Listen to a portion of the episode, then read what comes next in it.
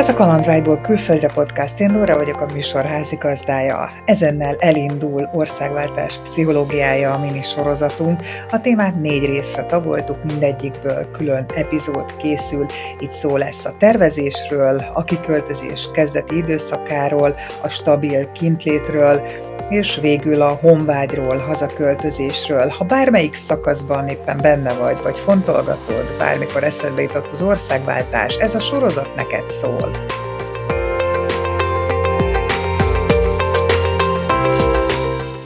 Az előző két részben ugye már részletesen beszéltünk a tervezésről, a kiköltözés utáni kezdeti időszakról, hogy ott milyen problémák, milyen helyzetek adódhatnak, mi a helyzet akkor, amikor az ember már stabilan külföldön él, és túl van mondjuk a legnehezebb szakaszon, ez az a bizonyos kultúrsokkon, amiről a múlt részben volt szó, és ahol az ember ugye elbizonytalanodik a döntésében, hogy vajon jó-e neki, hogy országot váltott. Milyen krízishelyzetek adódhatnak abban az esetben, amikor már évek óta stabilan kint élünk? Igen, nagyon jó, hogy említetted ezt a krízis szót, mert hogy ez nagyon fontos lesz itt. Ugye a külföldre költözés az önmagában egy iszonyatosan nagy változás, tehát új környezetbe kerülünk, új munkahelyünk lesz, új emberek lesznek körülöttünk, új nyelvet tanulunk, és még sorolhatnám ezeket és hogy nagyon ritkán gondolunk erre, hogy, hogy ugye magas elvárásokkal megyünk külföldre, de hogy a jobb élet reménye az nem, nem mindig úgy alakul, mint, mint ahogy mi szeretnénk, és ráadásul, ha még otthonról is hoztunk magunkkal olyan dolgokat, amik nincsenek megoldva, akár konfliktusokat, vagy elakadásokat, akkor ez a kettő általában, ha összeadódik, ez azért okozhat nehézségeket és komoly problémákat, feszült állapotot. Ugye a krízisről úgy beszélünk, mint egy, egy olyan kilátástalan, elégedetlen helyzetről, amiben teljesen el vagyunk veszve, és nem igazán tudjuk, hogy hogyan tovább, de ugyanakkor egy-egy ilyen nehéz helyzet azt is magában hordozza, hogy lehet ez egy forduló pont is, és növekedhetünk, vagy bölcsebbé válhatunk. Által, esetleg a személyiségünk is ugye változhat, és amikor már huzamosabb ideje él valaki egy új kultúrában, akkor szoktak előjönni leginkább ezek, ezek a, a krízisek, ahogy említettem, amiatt is, mert hogy mondjuk nagyon sok olyan dolog van, amit esetleg még előtte nem oldottunk meg, Mondok erre egy, egy tipikus példát. Azért azt gondolom, hogy a magyaroknak egy eh, nagy része viszonylag perfekcionista és maximalista,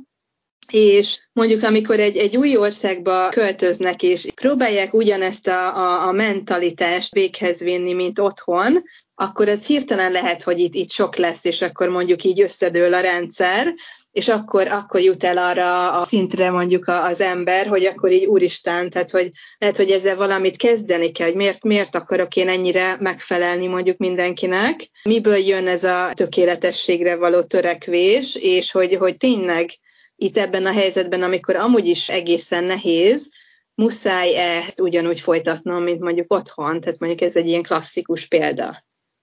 Van ennek valamilyen tipikus megjelenési időszaka? Tehát gondolom, hogy egyéntől függő, de mi az, amikor már várható, hogy felbukkan egy ilyen, a húzamosabb kintlét alatt? Erre sajnos nem lehet így meghatározni időszakot, tehát hogy te is mondtad, ez nagyon egyénfüggő. Nagyon, nagyon attól is függ, hogy mi maga ugye a magia a problémának. Tehát mondjuk, ha, ha egy kicsit így elmegyünk a párkapcsolatok irányába, akkor például lehet az is, hogy egy, egy már romokban lévő párkapcsolat az az indok, amivel esetleg szembesülni kell, és külföldön jön el az a helyzet, vagy azok a nehézségek, amik, amik rámutatnak mondjuk erre, hogy, hogy esetleg a párkapcsolattal nincs minden rendben.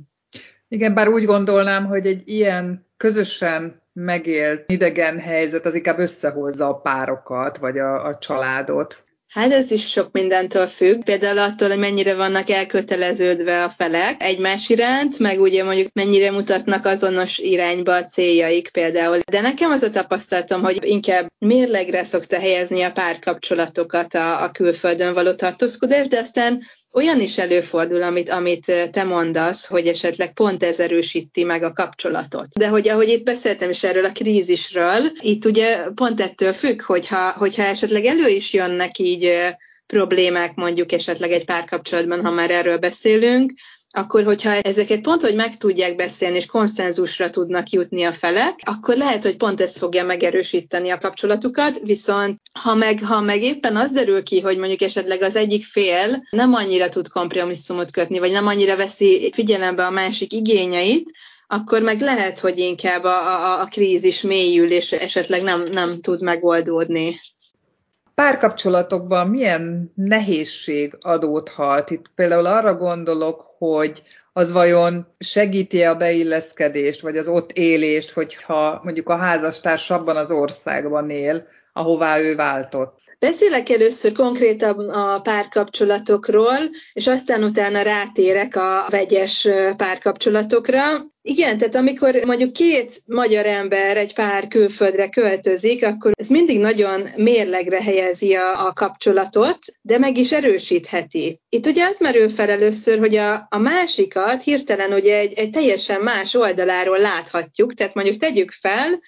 hogy az egyik félnek mondjuk van egy, egy munkája, egy cég esetleg kiküldte külföldre, és mondjuk követi őt a párja, akkor ugye az egyensúly egy kicsit megbillel, mert hogy még otthon mondjuk mind a ketten dolgoztak, hirtelen egy olyan helyzetbe kerülnek, hogy jobban kell az egyiknek támaszkodnia a másikra, és hogy ez hozhat ugye érdekes helyzeteket, tehát hogy egyrészt, hogy hogy élik meg ezt a felek, hogy éli meg az a fél, aki támogatásra szorul, hogy megkapja ezt a támogatást, mennyire türelmes vele a párja, míg a másik oldalról, hogy ez például mennyire nehéz nekem, mennyire nyűg nekem, hogy nekem ott kell lennem esetleg még egy bolti bevásárlásnál is, és támogatnom kell a, a, a páromat hirtelen, míg otthon ez egy evidencia volt. Tehát, hogy hirtelen úgy erősebb lesz az egymásra utaltság. Ez egy nagyon fontos rész. Aztán Ugye azt látom még nagyon sokszor, hogy két ember nem mindig ugyanolyan szinten elkötelezett, és nem mindig ugyanannyira egy tempóban fejlődik, és ez hozhat azért furcsaságokat. Egy nagyon tipikus példa erre mondjuk ez a hazaköltözünk-e vagy sem, tehát hogy nagyon sok párnál látom azt egyébként, hogy ez a, ez a kérdés előbb-utóbb előtérbe kerül, és nem mindig szoktak egyetérteni a, a válaszban, és akkor ebből egy komoly krízis helyzet alakulhat ki főleg akkor, hogyha ugye nincsenek nagyon közös pontok, vagy mondjuk közös érdekek. Itt ugye az lenne a fontos, hogy valahogy kompromisszumot tudjanak kötni, tehát hogy valahogy találjanak egy olyan megoldást, ami mind a két félnek jó, de hogy ez nem mindig megy annyira egyszerűen, főleg ilyen nagy kérdéseknél, mint a, ahol lakjunk, és hogy itt ez előjöhet, hogy esetleg lehet, hogy a párkapcsolatban más az értékrend, mondjuk máshogy gondolkozunk a világról, és ezt a, a külföldi lét ezt fel tudja erősíteni, aztán, hogyha esetleg ezt úgy meg tudjuk rágni, és valahogy ezen átverekedjük magunkat, az, az meg is tudja erősíteni a párkapcsolatot. Tehát a, akik átmennek egy ilyen krízisen, és, és sikerrel veszik ezt az akadályt, azután már egy tényleg nagyon stabil párkapcsolat lehet, tehát ez nem mindig sül el azért rosszul, de hogy, hogy, hogy a másik esetről is beszéljünk, amikor viszont nem jól sül el, akkor meg az van mondjuk, hogy az egyik fél az nem nagyon tudja elengedni a, a saját érdekeit, vagy nem nagyon tudja meghallgatni a másiknak az igényeit. Esetleg nem működik a kommunikáció, nincs meg az a türelem,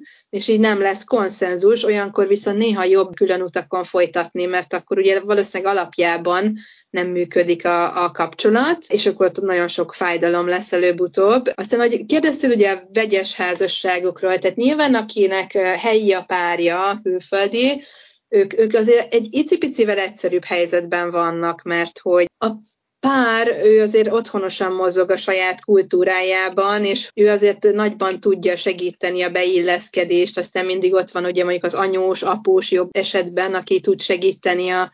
a gyerekekkel is, tehát hogy egy kicsit jobban tehermentesítődik ez a személy, illetve hát nyilván a párottól sokkal könnyebben tud segítséget kérni, akár praktikus segítséget, vagy neki például könnyebb a saját anyanyelvén segíteni neked, ismeri a, bürokráciát, a, a szociális kódokat, tehát hogy általában gyorsabban megy a beilleszkedés azoknak, akiknek külföldi a párjuk. Mit tudsz nekik tanácsolni? Milyen megoldások vannak ezekre a problémákra? Igen, a jó kommunikáció az nagyon fontos. Tehát egyrészt, hogy jó indulattal kommunikáljunk egymással, hogy, hogy lássuk a másiknak is az érdekeit, a, a, a szándékait, illetve hogy egyáltalán mit szeretne a másik, hogy, hogy azt is megpróbáljuk megérteni, meghallgatni, ez mind a két oldalról fontos. Aztán ugye a, a sok türelem, amit még mondanék, illetve a kompromisszumkészség, meg a rugalmasság. Tehát, hogyha van két fél, akik nem értenek egyet, akkor, akkor tudnak csak kompromisszumra jutni, hogyha képesek ugye a másiknak a nézőpontját is figyelembe venni, és akkor közösen jutnak egy olyan megoldásra, amivel mind a ketten nyernek. Tehát, hogy mondjuk ilyen lehet például, amikor még az egyik haza akarnak költözni, a másik nem, hogy esetleg mondjuk elköltöznek egy harmadik országba, mert hogy te szeretsz, nem tudom, Svédországban élni, én meg Magyarországon, de egyikünk sem akar a másikban élni, akkor, akkor legyen egy harmadik ország. Tudom, akkor próbáljuk meg esetleg Spanyolországot, vagy esetleg mondjuk olyan félutas megoldások, hogy akkor jó, akkor x ideig maradunk mondjuk a külföldi országban, aztán pedig hazaköltözünk egy bizonyos időn belül, tehát hogy valamiféle egyességre jutni, ugye az lenne a lényeg, de hogy azt látom, hogy ez, ez gyakran nehéz. Nehéz, mert hogy, hogy, hogy van, hogy mondjuk az egyik fél kevésbé rugalmas, és nehezen engedi el a, a saját szándékát, a saját érdekeit, és akkor olyankor viszont nagyon komolyan fennáll feszültség, és egyfajta ilyen padhelyzet, hogy nehezen tudnak lépni jobbra vagy balra az adott helyzetből, és akkor nagyon sokszor ugye az egyetlen megoldás az a, az az elvállás sajnos, viszont hosszabb távon meg lehet, hogy egy ilyen helyzetben jól járnak a felek ezzel, mert hogy akkor már mindenki tud esetleg még egy új kapcsolatot építeni, egy olyan helyen, ahol szeretne, illetve egy olyan partnerrel, akinek hasonlóak az, az értékei, meg a gondolkodás módja az övéhez. A párkapcsolati nehézségek mellett a munkával kapcsolatban is vannak nehézségek? Jól sejtem ezt? Igen, igen, nagyon jól sejted. Ez is egy olyan terület, ami, ami gyakran előjön, ami gyakran okoz krízist. Egyébként nagyon érdekes, hogy ezt elsősorban inkább férfiaknál látom, mert ugye náluk ezek az egzisztenciális kérdések még inkább előtérbe szoktak kerülni, és általában abból adódnak a gondok, hogy a két országnak a munkaerőpiaca sokszor nagyban különbözik, tehát a szakmáknak például az elterjedtsége, vagy mondjuk a kritériumai, vagy engedélyei nagyon különbözőek lehetnek, és ez, ez okozhat problémákat. Nagyon gyakori, hogy mondjuk az illetőnek át kell képeznie magát, vagy hosszabb, több éves tanulmányokat kell folytatnia, és akkor ha mondjuk elképzelünk egy szemét, aki mondjuk az 50-es éveiben költözik költözik külföldre, akkor már nem biztos, hogy, hogy szívesen fektet időt ebbe, hogy mondjuk nem tudom, három évet tanuljon, hogy a szakmájában tudjon dolgozni, és akkor meg kell, hogy elégedjen egy másik területtel. És akkor ugye ez is sok nehézséget okoz, hogy, hogy megtalálja az illető ugye ezt a területet, hogy pontosan hol van az a kis rés, ami, ami mondjuk közelesik a szakmájához, de nem teljesen ugyanaz, de mondjuk az is, az is előfordul azért, hogy mondjuk például egy cégvezető takarítóként kénytelen kezdeni, vagy bármilyen más fizikai munkát muszáj csinálnia, és itt ugye nagyon sokat számít az, hogy hogy gondolkedik erről az illető, tehát az van mondjuk, hogy, hogy lát maga előtt célokat, és azt gondolja, hogy ez, ez csak egy átmeneti időszak, és rugalmasan gondolkozik erről, nyitottan, és elteszi ezt tapasztalatnak, ami hozzáadott a, a későbbi céljához, vagy mondjuk ott, ahol ez a döntés, hogy nem, nem fektetünk tanulmányokba, mondjuk esetleg életkor miatt, ott szokott az előjönni, hogy nagyon nehéz elfogadni, hogy, hogy én ennél többet tudok, de mégsem tudom azt csinálni, amit én szeretek, és ebbe azért sokan, sokan bele szoktak csúszni, tehát hogy szinte depresszióig is néha mennek a, a gondolatok, amiatt, hogy ugye a munka az egy nagyon fontos része az életünknek, amiben jó, hogyha az örömünket meg tudjuk lelni, és hogyha valakinek ez nincs meg, akkor nyilván az életének egy területe az az valahol sérül, tehát hogy ez, ez probléma lesz, és akkor ugye még azt teheti talán, hogy a, a hobbiában találhat olyan értékes tevékenységeket, mondjuk, amik feltöltik, és amikkel szívesen foglalkozik. Amúgy ezen kívül, hogy éljen a kefteléseinek, vagy, vagy találjon arra időt, mit tudsz még javasolni egy ilyen munka krízisben szenvedő paciensnek, aki megkeres téged? Én azt, azt javasolnám, hogy tanuljon, még akkor is, hogyha 50 éves, tehát hogy én ahogy a svédekkel beszélgetek itt, találkoztam nemrég egy, egy születésnapi bulin egy, egy 50-es hölgyel, aki azt hiszem a svéd rádióban dolgozott talán korábban, és aztán ott jött rá, hogy ő pszichológus szeretne lenni, és nekiállt, nekiállt az öt éves pszichológia szaknak, és, és azt gondolom, hogy, hogy nagyon jól tette, mert hogy jobb, jobb később, mint soha, és az sincs késő tanulni, meg átképezni magunkat. Tehát, hogy én azt javasolnám, hogy dolgozzon egy ideig ott, ahol tud, egy olyan szakmában, amit esetleg nem annyira szeret, és ott például lehet az egy, egy magasztos cél, hogy mondjuk én itt pénzt fogok félretenni, nekem azért kell itt ez a ez az állás, és akkor már mindjárt könnyebb viselni azt, hogy én ezt nem szeretem csinálni, azért, mert tudom, hogy esetleg utána tanulni fogok, hogy én azt a munkát végezhessem, amit, amit én szeretek csinálni. Tehát, hogy erre, erre biztatnék én mindenkit. A párkapcsolati és a munkából eredő krízisen kívül van még bármilyen gyökere annak, hogy krízis helyzet adódjon? Tudsz még ilyet mondani?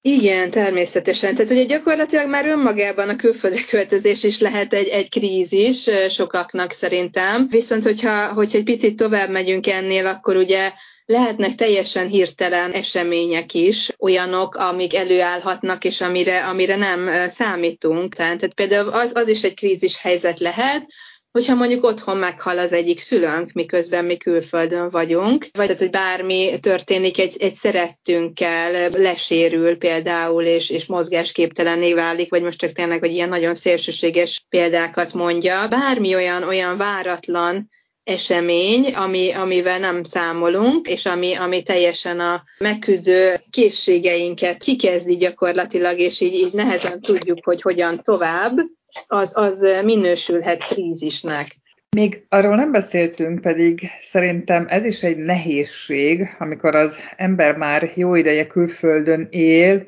de még nem érzi magát az adott országnak a teljes értékű állampolgárának, viszont már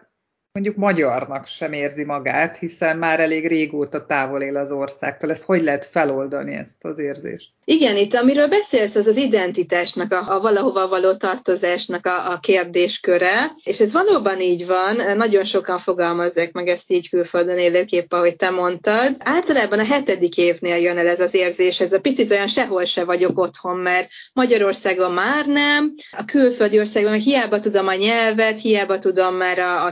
szabályokat, meg mindent, ami fontos, de azért még, még külföldinek érzem magam, és akkor olyankor mindig felmerül ez a kérdés, hogy na jó, de akkor végül is én hova tartozom, ki vagyok én igazából, és hasonlók. És ez is gyakorlatilag ugye egy identitás krízis, és ahogy ugye Erik Erikson is, aki a krízisekről nagyon sokat beszél a fejlődés lélektan eh, kapcsán, ő is úgy fogalmazta meg, ugye, hogy a krízist mindig meg kell dolgoznunk, és aztán kerülünk át a, a következő pozitív szakaszba, amikor is kialakul az identitásunk. És itt is ugye ez a helyzet, hogyha, hogyha ezt a nagyon nehéz kérdést, ezt, ezt valahogy meg tudjuk dolgozni, valahogy mégiscsak el tudjuk raktározni magunkban, hogy, hogy kik is vagyunk, tehát, hogy igen, van egy, egy magyar alapértékrendünk, de hogy ehhez hozzáépült most már egy, egy külföldi országnak a, a, az értékrendje, és mi így vagyunk egészek ezzel a vegyes identitással, és így vagyunk ettől különlegesek, és, és jobbak, és nem tudom, tapasztaltabbak. Hogyha valaki ezzel ő tud azonosulni, akkor azt gondolom, hogy az, az már a siker felé vezető út olyan szempont, hogy akkor a hosszú távon való külföldön élés az megvalósulhat. Hogyha nem, akkor sodródik ugye az ember még inkább bele ebbe a krízis örvénybe, és az viszont elvezethet még több negatív érzelemhez, akár a mentális egészségnek a romlásához, nagyon sokszor magányhoz. A magányról azt érdemes tudni, tudnunk, hogy ez egy nagyon-nagyon fontos tényező az életünkben, mert hogy gyakorlatilag annyira ronthatja az egészségünket, mint a dohányzás, ezt egy svéd kutató mondta, akit Annika Lundnak neveznek egyébként, tehát, hogy tényleg, hogyha sokáig vagyunk a magánynak az állapotában, az, az nagyon rossz hatással van az egészségünkre, főleg a mentális egészségünkre. Úgyhogy ezért is nagyon fontos az, hogy a külföldön élés az egy nagyon-nagyon komoly önismereti munka, amin tényleg azt gondolom, hogy vért, vért lehet izzadni sokszor, és hogy aki ezt úgy meg tudja lépni, azért annak sokkal könnyebb lesz hosszú távon. Akiknek nehezebben megy, ott, ott azért tud gyűrűzni még tovább ez a, ez a rossz helyzet, ez, a, ez az elakadás, meg hasonlók, tehát hogy azt gondolom, hogy mindenképpen érdemes foglalkozni magunkkal. Akkor ez majd a következő résznek a témája lesz, hogy mi történik akkor, hogyha az ember mondjuk nem tud kikeveredni ebből a magányérzésből, és úgy gondolja, hogy ő mégis inkább hazaveszi az irányt. Köszönöm szépen!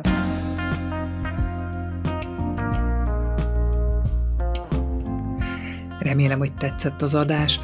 Ha nem szeretnél lemaradni a következő epizódokról, érdemes feliratkozni a csatornára. Találkozunk a következő részben jövő szerdán.